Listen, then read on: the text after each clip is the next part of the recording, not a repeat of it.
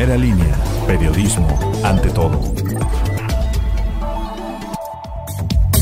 Hoy es jueves veinte de mayo, soy Hugo de la Cruz Sánchez, este es el podcast informativo de Primera Línea. Un total de dos mil hectáreas de siembra de temporal en el municipio de Tehuacán han registrado afectaciones considerables, esto debido al cambio climático, afirmó Adriana Flores Guevara, directora de Desarrollo Rural en la ciudad.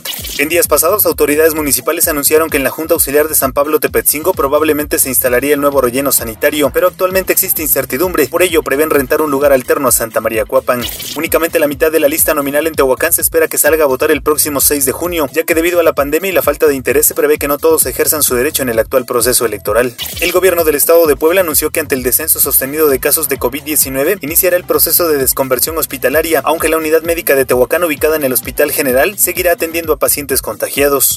Más de seis semanas lleva cerrada la calle cinco Oriente ubicada en el centro de Tehuacán debido a un proyecto de adoquinamiento que aún no se ha concluido. Esta situación ha generado inconformidad entre los comerciantes, quienes refieren que por los trabajos de obras públicas las ventas han disminuido considerablemente. Un total de veintiséis empresas que se han mantenido en la incertidumbre ya que no tenían todos sus documentos legales para poder invertir en el parque industrial, se espera que puedan concluir sus trámites antes de dos mil veintiuno, así lo manifestó Antonio Vázquez García, el presidente de ese corredor industrial en la ciudad.